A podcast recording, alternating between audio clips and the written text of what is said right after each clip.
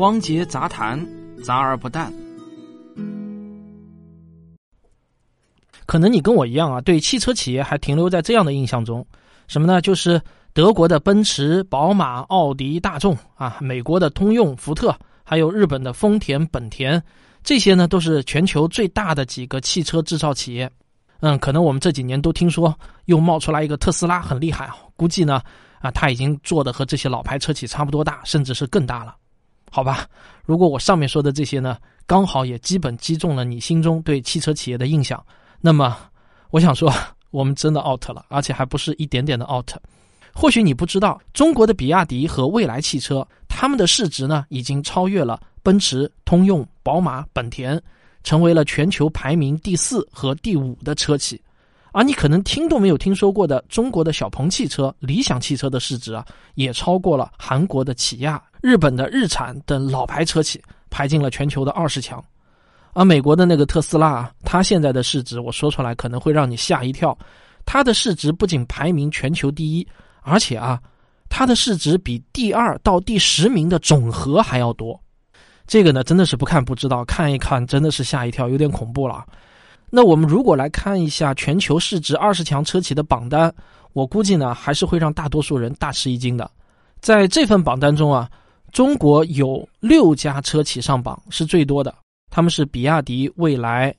上汽、吉利、小鹏、理想。日本第2多，有4家车企上榜，他们是丰田、本田、铃木和日产。美国上榜的呢有3家企业，就是特斯拉、通用和福特。当然特斯拉这一家太强了，它一枝独秀。德国也有3家车企上榜，他们是大众、奔驰和宝马。说实话，这些数字呢真的是颠覆了我对汽车行业的印象。当然我们必须要清楚一点啊，市值本质上反映的是资本市场对这家企业未来的预期，而不是它当下做的有多大。不过呢，尽管只是市值发生了翻天覆地的变化，可能你还是会跟我一样好奇，就是这一切到底是怎么发生的？为什么资本市场在短短的几年内对车企的预期发生了如此巨大的变化呢？如果需要给出一个最简洁明了的答案，那么我会选2个关键词，它们是新能源和自动驾驶。而如果在这2个关键词中只能留下一个的话，我会留下自动驾驶。你是否相信啊，未来的汽车它没有方向盘、油门和刹车，它就像一个个移动的小旅馆，你只需要告诉它你想去哪儿，剩下的事情呢就完全不用你自己操心。这就是自动驾驶的最高理想，业界把这个理想呢就称为5级自动驾驶。比5级低一级的4级自动驾驶呢，汽车虽然还保留着方向盘、油门、刹车，但是只有在很少数的情况下才需要驾驶员去干预。这个时候啊，驾驶员相当于是一个安全监督员。那再低一个等级的3级自动驾驶呢，驾驶员依然是驾驶的主体，在少数情况下汽车可以交给 AI 相当于是汽车的安全监督员。目前最优秀的车企已经可以做到3级自动驾驶，市场上的车也在逐步从 2.5 级向3级的升级过渡中。这是汽车发展的必然方向，跟不上自动驾驶发展节奏的车企啊，必然被市场无情的淘汰。这就是资本市场对未来的信念，正是在这个信念的驱使下，短短几年车企的市值就发生了巨变。为什么奔驰、宝马、奥迪这些有着100年积淀的传统车企会在资本市场输给了成立才6年的蔚来汽车呢？这听上去啊，简直像一个不可能的神话。不过在我看来，这个倒不奇怪。我打一个比方，在马车和汽车的过渡时代，无论你在驯马这项技术上有着多么悠久的积淀，都不会成为马车对抗汽车的优势，反而会是劣势。看上去都是4个轮子在路上跑的车，但传统的汽油车和未来的智能车，一点都不夸张的说呢，它们的差别就是马车和汽车的差别。传统车企的技术积淀是以汽油发动机为核心的整车技术，它们是工业时代的技术，就像用齿轮去打造机械表，但造手表啊，可不是一定要用齿轮的。智能汽车用的呢是电力发动机，而发动机不再是未来汽车的核心技术。未来智能车的核心技术呢是编程技术，说白了就是写代码的实力，这是信息时代的技术。智能汽车的操作系统的复杂程度一点儿都不亚于一台电脑的操作系统，它所需要的代码行数是千万到上亿级别的，而这种大规模的软件工程是传统车企的基因中不具备的。未来的汽车拼的是智能化的能力，智能化的核心呢是自动驾驶以及语音识别等人车互动技术。过去啊，一辆汽车的心脏是发动机，而现在呢，新能源车的心脏则是一块智能芯片。这块智能芯片的好坏直接决定了这辆车的驾驶体验。在业界看来，自动驾驶分成两个流派，一个流派呢是以特斯拉为代表，他们相信以光学图像识别为主就足以完成5级自动驾驶，从而将硬件依赖降低到最少。他们的理由很简单，我们人类不就是这么干的吗？我们只要有一双眼睛，不就可以完成所有的驾驶工作了吗？而以谷歌为代表的另一个流派则认为啊，以激光雷达的测距数据为主的各种传感器才是自动驾驶的核心，光学图像呢只是个辅助。他们的理由也很简单啊，如果我们人类能生出像蝙蝠这样的超声波的能力，为什么我们不要呢？但不论是哪个流派， AI 面对的都是海量的数据，并且要在毫秒级的时间内处理完毕，做出正确的判断，还得保证不多于1/1000000的出错率。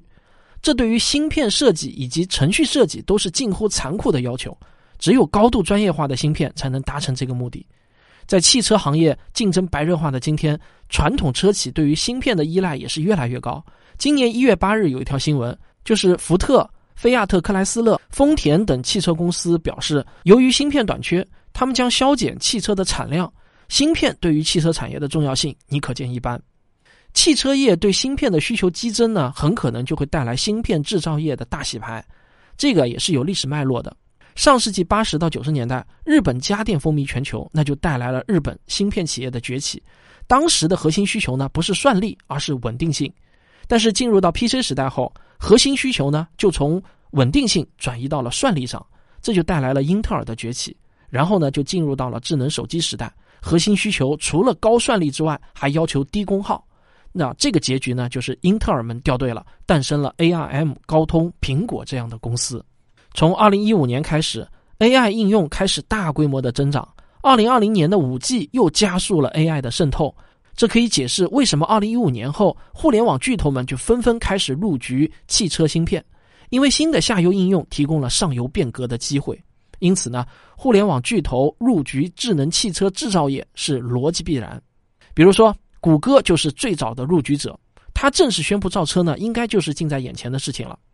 到了2020年12月，苹果公司正式宣布进军汽车制造业， Apple Car 将会在2021年9月份发布。我不晓得那个时候的正式名称会不会叫 iCar 这个倒是挺顺理成章的。但是如果这个品牌被人抢注了的话那就有的好看了，说不定又是一场天价收购。2021年的1月11日，百度与吉利汽车联合宣布，他们共同组建智能电动汽车公司。或许你只知道华为的麒麟9000芯片很厉害，实际上百度在芯片领域也挺强的。说实话呢，我也是去年下半年才注意到百度昆仑芯片。百度的这个股价最近这几个月猛涨，3个月来呢差不多翻了1倍。我认为呢，这一定程度上也得益于百度在智能芯片上取得的成功。在我看来中国芯片产业想要真正的崛起，需要依靠互联网科技公司们作为旗手，最终实现国产自主可控。就像新能源汽车，我们诞生了比亚迪、蔚来、理想、小鹏这些企业来对抗特斯拉。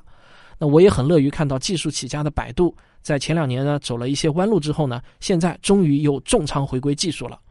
中国少一家外卖和娱乐公司真的不要紧，但技术型的公司那是多多益善。或许用不了几年，全球车企的市值榜又会发生翻天覆地的变化，越来越多互联网巨头的名字将会和汽车绑定在一起。在这个行业，不论发生什么样的巨变，我都不会感到奇怪。好，这就是本期的汪杰杂谈。每一个简单结论的背后，其实并不那么简单。如果你喜欢我这样的讲述方式呢，别忘了点一下订阅，这样就能第一时间收到更新通知了。如果你觉得我的节目听不够，那么别忘了我还有很多付费的专辑，你可以在我的个人主页里头找到。目前正在每周更新的呢，是一个叫《植物学有故事》的专辑我自己觉得还是非常好听的。最关键的是，你可以在那个专辑里头听到我的结尾废话你也可以经常了解到我的动态。现在免费节目呢发的确实有点少。好，咱们下期再见。